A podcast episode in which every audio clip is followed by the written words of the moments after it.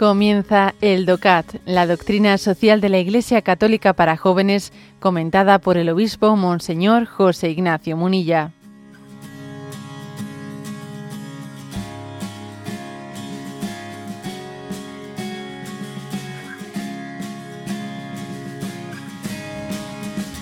Punto 113. 113, que es muy sencillo. ¿Qué importancia tiene la familia en la Biblia? Y responde, en la Biblia son frecuentes las escenas de vida en familia. Por un lado, en el Antiguo Testamento los padres se encargan de transmitir a sus hijos la experiencia del amor y la fidelidad a Dios, y los confrontan con las primeras y más importantes lecciones de sabiduría. Y por otro lado, en, el Nuevo Testamento se narra cómo Jesús nació en el seno de una familia concreta y cómo sus padres le dieron cariño y amor y lo educaron. Que Dios optara por una familia normal, en la que nacer y crecer como hombre convierte a la familia en un lugar de Dios muy especial y la dota al mismo tiempo de un valor único dentro de la comunidad. Bueno, después de la pregunta anterior, ¿por qué quiere Dios que vivamos en familia? Dice, ¿qué importancia tiene la familia en la Biblia, ¿no? En este punto. Con ello que, se quiere subrayar, se quiere subrayar de que de que la revelación, en la revelación de Dios, en esa historia de la revelación a través del pueblo de Israel, desde el Antiguo Testamento hasta la, hasta la culminación de Jesucristo, Dios se ha revelado a través de la familia. ¿eh? Bueno, el, máximo es, es, el hecho de que el Hijo de Dios viniese viniese al mundo desde el seno de una familia, desde la familia de Nazaret. Ese es el, máximo, ¿no? Ese es el plus. Pero incluso fijaros, en el Antiguo Testamento Dios se está revelando a través de la familia, aun cuando, aun cuando la estructura familiar pues estaba, necesitada de, purificación, porque si uno ve en el Antiguo Testamento, pues existía la poligamia, ¿eh?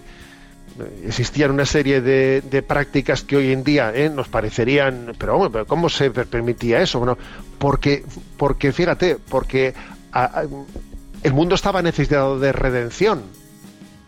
Y como dice el Evangelio, por vuestra dureza de corazón os permitió Moisés, eh, Moisés el, el repudiar a vuestra mujer y, pero en el principio no era así, Dios los creó hombre y mujer. Es decir, que a pesar de que la familia, eh, en ese contexto en el que la herida del pecado había distorsionado su rostro y entonces había introducido muchas cosas que eran contrarias al querer de Dios, a pesar de que la familia estaba demasiado condicionada por el contexto cultural, que estaba afectado por el pecado de los hombres, sin embargo Dios se siguió sirviendo de ella para transmitir en la familia valores a pesar de esas heridas fuertes que tenía, y fue poco a poco purificándola hasta llegar en la culminación de Jesucristo, pues a, entender dónde está la dignidad de la mujer, pues purificándola, pues por ejemplo, de algo tan, tan distorsionador y tan machista como es la poligamia.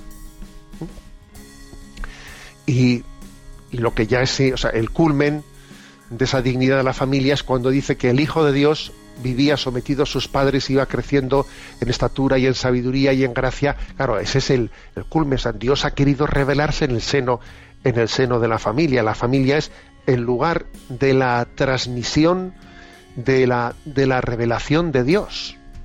La revelación de Dios se nos ha transmitido en el seno de la familia. Aquí hay un texto del, de San, iba a decir del Beato, pero no, ya no es Beato, de San Pablo VI, que dice, este está dentro del discurso que él dio en el año 1964 en Nazaret. Dijo, Nazaret nos recuerda que es la familia, que es la comunión de amor, su belleza austera y sencilla, su carácter sagrado e inviolable. Nos permite ver cuán dulce e insustituible es la educación familiar, nos enseña su función natural en el orden social, Aprendemos, en fin, la lección del trabajo. Bueno, pues bendita familia eh, en la que el Señor se, ha revelado y a través de la cual también nos está mm, descubriendo tantos dones.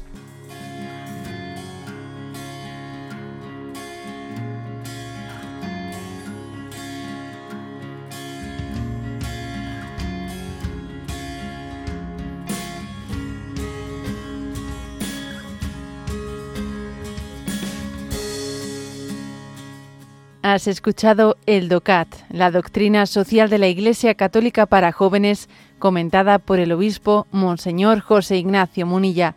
Encuentra todos los audios en radiomaria.es.